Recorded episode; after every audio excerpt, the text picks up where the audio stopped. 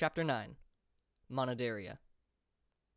It was a challenge for the boys to gather their thoughts while the bustle of the tournament grounds were in full force. There were similarities throughout the grounds when compared to the market district of Rock and the Helm Realm, but the amount of glaring differences and oddities polluted the boys' minds and clouded their vision. Instead of seeing carts of products and the potential for fun and mercantilism, they saw symbols of mysterious varieties, people of indistinguishable races and species, and an impassable hurdle between the past and the future. The present is where they were, while their minds were in the past, but the only way to move was forwards, and their guesses of where the road might take them held their legs stiff as stone. The bustle of the district and the pollution of its stimulus slowly took over their consciousness. No thoughts could be fully processed or comprehended before being overtaken by something new. Whether it was a question rolling through one of their heads or a notion being worked like a puzzle, nothing was finished before being overtaken by something new. Voices entering their ears from all directions and strange sounds grabbed their gaze as they began walking around the area. The event torches around the arena would not be ignited until the setting sun. There was a time for exploring and merriment, but they felt no desire to be merry. How about a bite to eat? Nezo asked. The others glanced over to the mess hall. A group of men were either arguing or telling a story. They could not make out their words. I have an ache in my gut, Artius said, his voice barely reaching the ears of the others. Let's walk around this way a bit, eh? Rainier decided. He moved closer to one of the shops, a fairly long buggy that creaked with each of the owner's movements within it. The wooden surfaces were splitting with age, causing the goods being displayed to shake and rattle on their stands. On the walls were rows and rows of daggers, short swords, broadswords, shields, maces, and hammers. Something smelt foul behind the counter. Come to glance at me medals? The merchant yelled over to them, popping his head into sight. He wore rags tattered and stained. Rainier continued forward, and the others followed. Me offers you goods for cheap. You has the coin, me has the metal. Inside the man's mouth were no teeth in the front. Rainier reached forward and slid his hand along a war hammer that caught his attention. The feeling along his fingers raised a suspicion. Is this wood? Coin for metal, laddie. Me has good deals, the best deals, laddie. Rainier touched some of the other products. He read the tag attached to the other blades. This much for wood with some paint? His voice began to rise. Bargains! Bargains me has! Win every tournament you will! Rainier took one of the swords from the shelvings above. Gripping it tightly, he slammed it to the earth, demonstrating the proper form of a downward stab. The end of the weapon snapped, shards of wood flying in all directions. The boy scoffed and looked at the merchant. Fumbling with the wood paneling, the man slammed the window shut. Me, me closing up shop now. Open again tomorrow. Bye bye, he said in hiding, and sped away.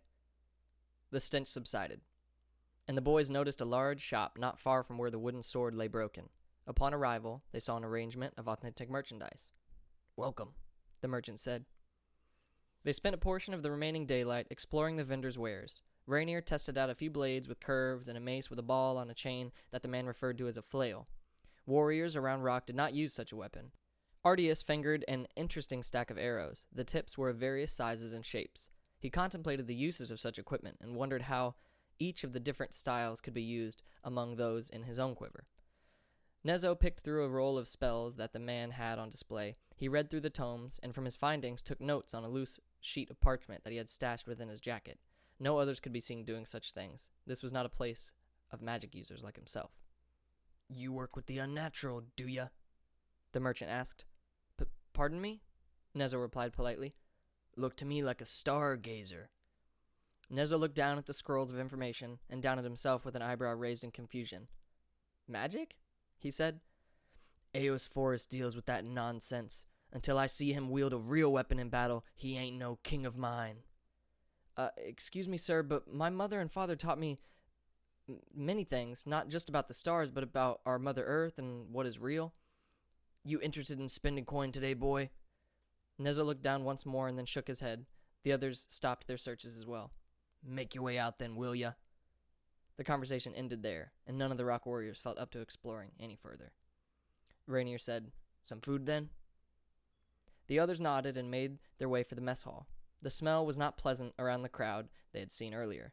The men still yelled amongst themselves.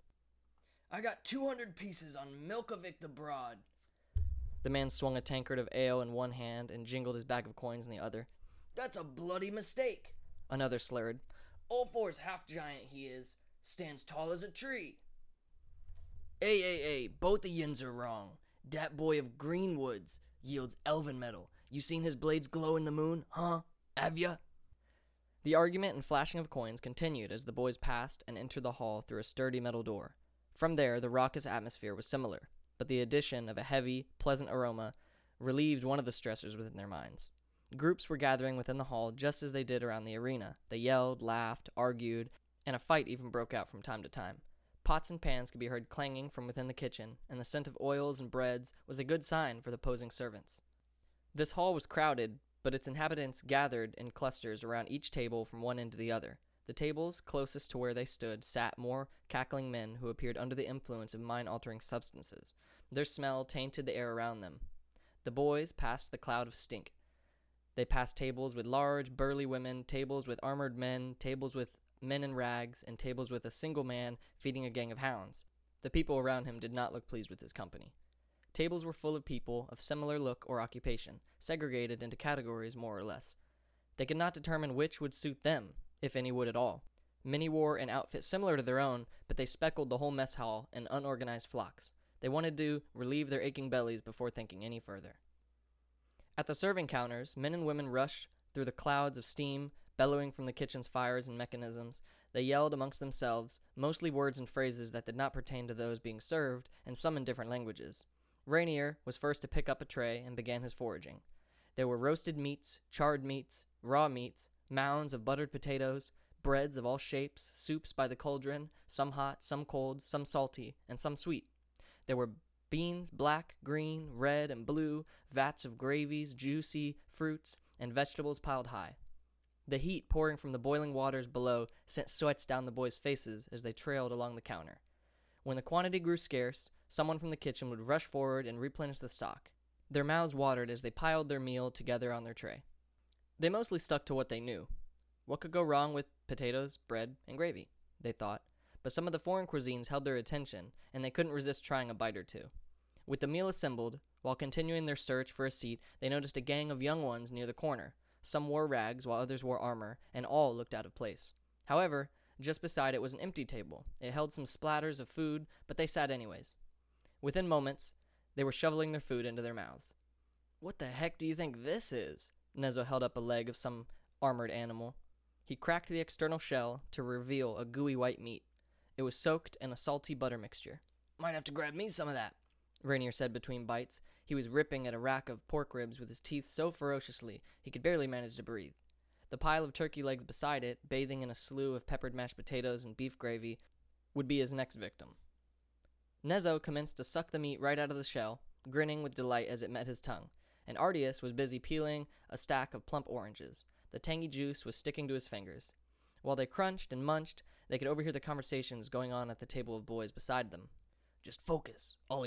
Stand your ground. Don't hold back, spoke a boy with a gruff voice. We make it to the wall one day, then we be safe. But, but my father. These buttered loaves are something, one yelled above the others, sidetracking their conversation. Where have they taken my father? None of that matters now, kid, the gruff voice continued. Just hold the sword and shield until we make it out. Their talk halted the devouring of food at the rocks table. This blade's a ruddy joke, a boy said, motioning to the weapon strapped in a holster of his belt.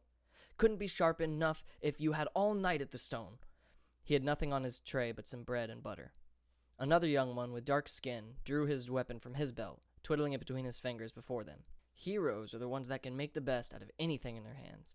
His dagger returned to his sheath. I won't stop until I find them again, the ones who. His voice faded. We've all lost something, said the gruff voice.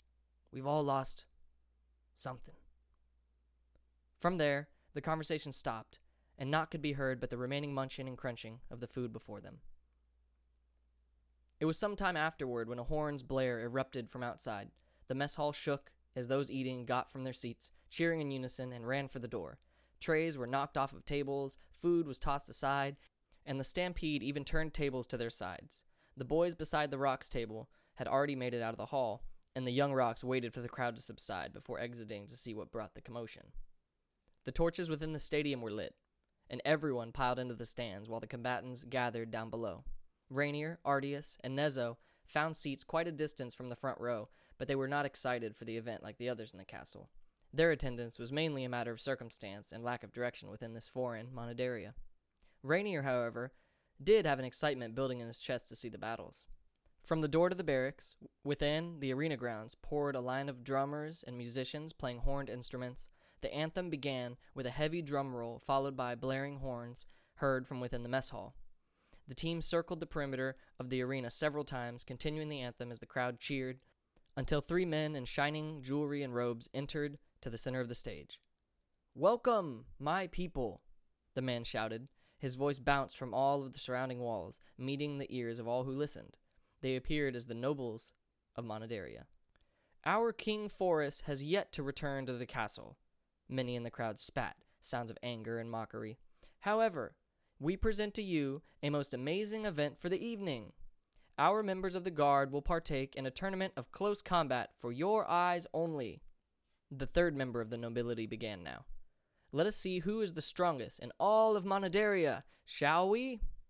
Or who can best handle the weapon in their hand, the first commented. All cheered, and the fires and horns erupted stronger than before. The nobles exited to a spectating stand above the barracks entrance, and the combatants entered the arena. There were more than a dozen captains, all clad in heavily adorned arrangements of light and heavy armor. Some carried blades sharp enough to slice through stone, and others held weapons blunt and sturdy enough to pulverize a mountainside. For our first match, an announcer with a squeaky voice yelled, I give you Milkovic the Broad versus Sir Draco Thuban. More cheers. The contestants faced each other at the center of the arena, while the others sat along the bench beside the barrack doors to watch. The warrior Milkovic lived up to his name. He stood over six feet tall, and the span of his arms, with swords in hand, was wide enough to down a large chunk of forest in a few spins. The knight Draco was dressed in a heavy armor upper half, yet wore a cloak and hood around the rest of his body. His face could not be seen. Captains, begin! Milkovic charged with a burly war cry. His twin blades were drawn from their scabbards. The opponent stood still and collected balls of energy within his palms. Still screaming, Milkovic began a spin move, whipping both swords round and round towards Draco. Just before the metal could reach his face, Draco sent the energy flying towards the other's legs. Milkovic could not move from his position after the flash of purple. The crowd roared with boos. You call yourself a knight? Someone yelled. After a successful stun, Draco drew a glowing blade from his leather scabbard and slashed at the man's abdomen. He stabbed a few heavy hits, but the magic wore off and the man commenced his charge on Draco. He ducked, rolled, and continued dodging each blow that Milkovic threw at him between grunts. No offensive action could be taken during the barrage of his blades. The use of stamina was impressive to Rainier. They couldn't help but enjoy the display of martial prowess. Eventually, Draco was backed into a corner, seemingly doomed. The lack of armor to his body had Nezo biting his fingernails. Just before the deciding blow could be landed, Draco threw another ball of energy at Milkovic's legs. The broad man looked down upon his armor. It had been eroding. Now the flesh of his chest was exposed. Your. your blade, he said to Draco just as the opponent drew the glowing sword once more. He's got a powerful enchantment, Nezo said to himself. His father had taught him the effectiveness of magic infused weapons. Instead of plunging the metal into the man's gut, he bashed the armor along the collar to further deteriorate his defense. He could have won, Rainier said to Nezo. He doesn't want to kill his brother in arms, Nezo replied. The metal around his neck and shoulders was now evaporating into nothing. Draco ran to a safe distance before the paralysis could wear off. The boos had been booming for the entire duration of Draco's offense. Milkovic seemed fearless to run at Draco once more despite his lack of protection. I'll catch that blade from those pathetic hands. His slashes were directed towards the enchanted sword's hilt, but Draco was as agile as he was cunning. A new energy was being drawn to the swordless hand, an energy with which Nezo was familiar. The sparks of electricity were coursing through Draco's lower arm. His eyes were visible from behind his hood now, two beaming dots of glowing purple. With one last dodge, he raised his glowing sword in defense. Milkovic's sword met his with a deafening tang. His sword was then evaporated, just like his armor, and the shot of electricity was released from Draco's free hand, touching the man to his exposed skin and sending him to the ground. His mouth foamed, and the convulsion began as the jolts raced through his extremities until the medical team raced to his aid. Draco returned the sword to his holster and stood up in victory. Not many cheers could be heard besides those coming from Nezo. Most of the audience threw junk and garbage towards the hooded man and cursed in his direction. Someone lost a bag of gold, Rainier smirked and remembered the men outside of the mess hall. He rooted for the swordsmen, but he always enjoyed a good fight. The winner of this round, the announcer began, Sir Draco Thuban. The following matches were just as entertaining. The man named Ulfar, standing taller than all others at over seven feet, and crushed his opponent in half the time of the first match. A man named Esper of Six Swords was the fastest and most skilled of any swordsman the boys had ever seen. He landed ten blows on his fully armored opponent in mere moments, sending him to the ground in defeat. Even with the chaos of the boys' journey thus far, they were enjoying the events and tracking each of the moments of these masters to add to their own repertoire. Some of the matchups seemed unfair to Artius. Their guide Turtel won his first round with ease, but he was against the ranged captain, an archery specialist. Turtel's rapid movements and light blades made it easy to escape the shot of the opponent and achieve his victory. The first round concluded, and Draco was up once again. Sir Draco Thuban against Ulfar. Nezo could not stop the rapid fire thoughts exploding within his head during this round. Draco managed to evade all of the half giant's attacks and sent the towering man toppling over without even drawing his enchanted blade. The knight was a paladin, skilled in both swordsmanship and the art of magic, an inspirational figure to the son of Xenos. A tragedy, however, was Draco's early celebration of victory. As he stood to accept the accomplishment, Ulfar returned to his feet and grabbed the man from behind, holding him high into the air and listening to the crowd as they cheered and screamed at the man of magic.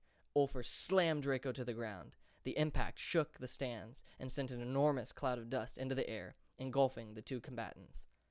When the commotion settled and the crowd was silent to carefully inspect what the result was, Ulfar had his arms raised in victory, and Draco was motionless in a crater at the center of the stadium.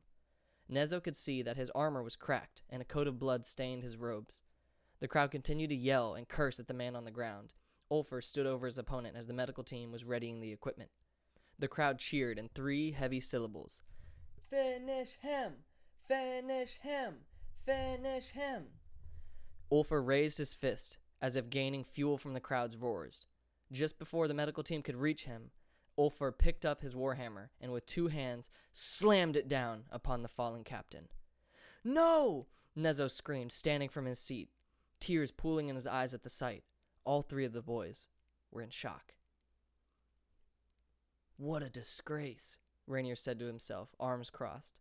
The Rock family were not only strong warriors, but they knew the codes of conduct on the battlefield. As they stood in terror at Ulfar being taken out of the arena and a mangled Draco being carted from the arena, the announcer said, For disorderly conduct, Ulfar is disqualified from this event.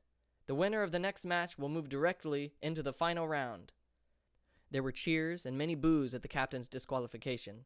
Being a part of this group was beginning to bring discomfort to the young Rocks. Turtel made the next entrance in this round. He faced a man that stood a better chance against his fighting style. The man was a shield expert and was skilled in blocking Turtel's constant barrage of slashes and jabs, with all of his attempts to gain a position behind his opponent. Turtel continuously fell short. The moon was shining down upon the stadium now, lighting the ground more effectively than the round of torches. The crowd watched as Turtel's blades began to glow a bright blue in the light of the night. Each slash left a brilliant trail of light that began to distract the defender. The metal bounced from the shield each time a blow was blocked, and a mixture of sparks and blue luster flashed in the eyes of the opponent, giving Turtel his opportunity to dash behind the man and land his blows on his backside. This knocked him to the ground, and his shield was disarmed from his grasp. The man of the green woods was swift enough to land multiple more blows, enough to lead to his opponent's surrender.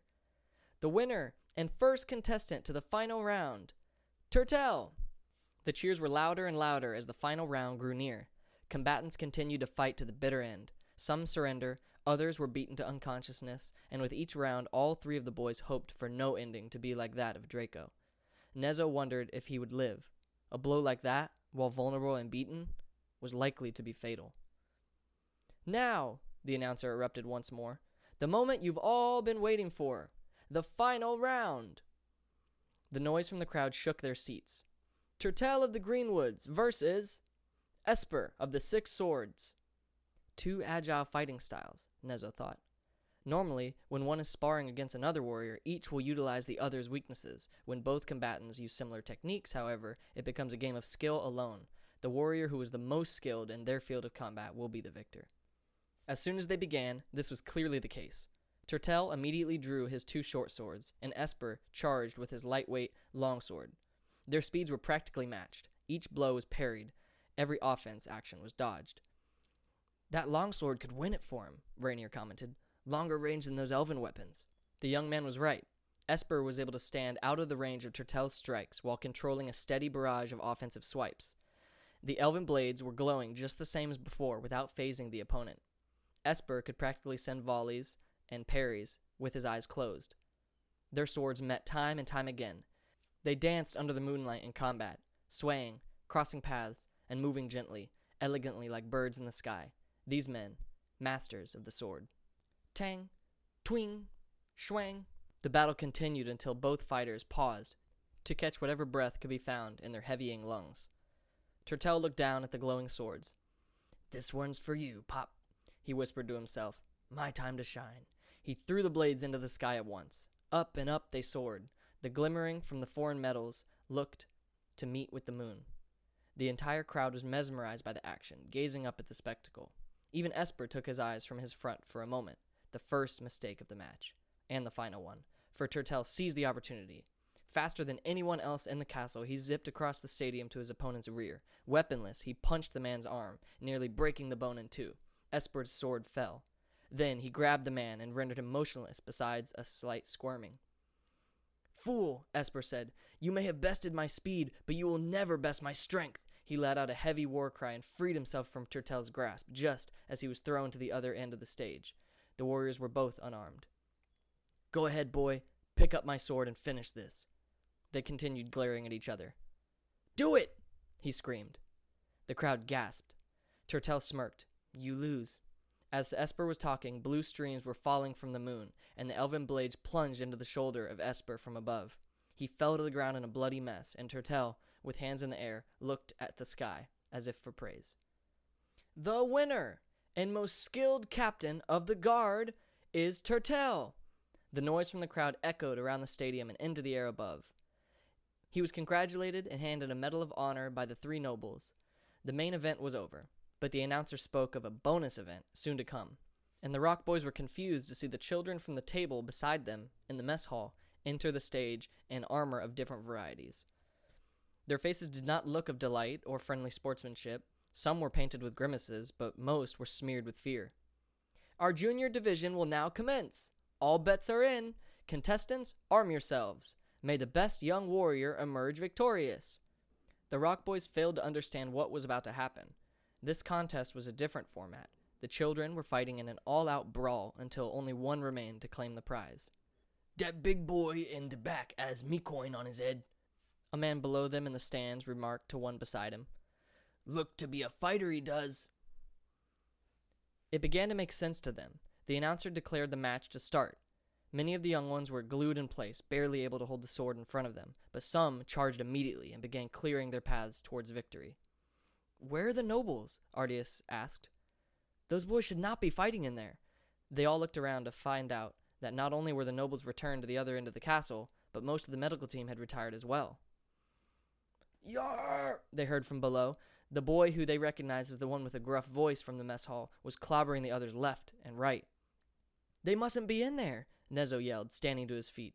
Rainier yanked his friend back down. Cut it out. But Rainier, Artius started. Do you want every pig in here to be on us? You saw how the merchant treated us. Who's to say the hundreds of others in these stands won't do the same? Rainier kept his voice down. Our first contestant has been eliminated, the announcer called. Nezo was afraid to inspect the stage, but couldn't avoid his eyes being drawn to a significant pool of blood spread around one of the fallen boys. They had no words.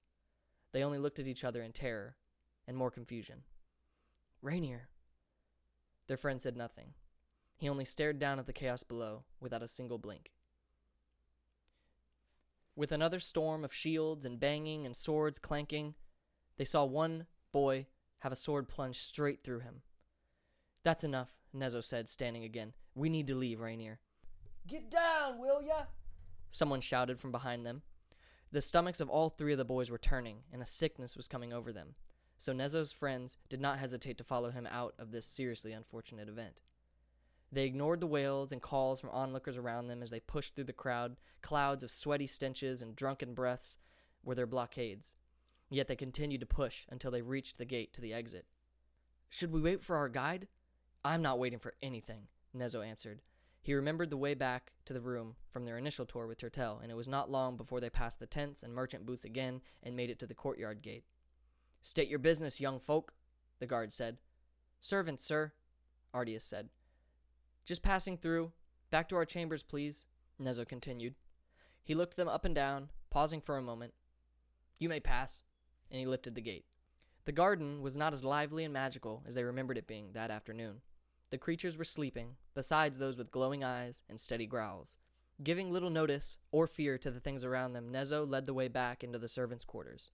His memory was firing away as he recollected the path they had taken once before.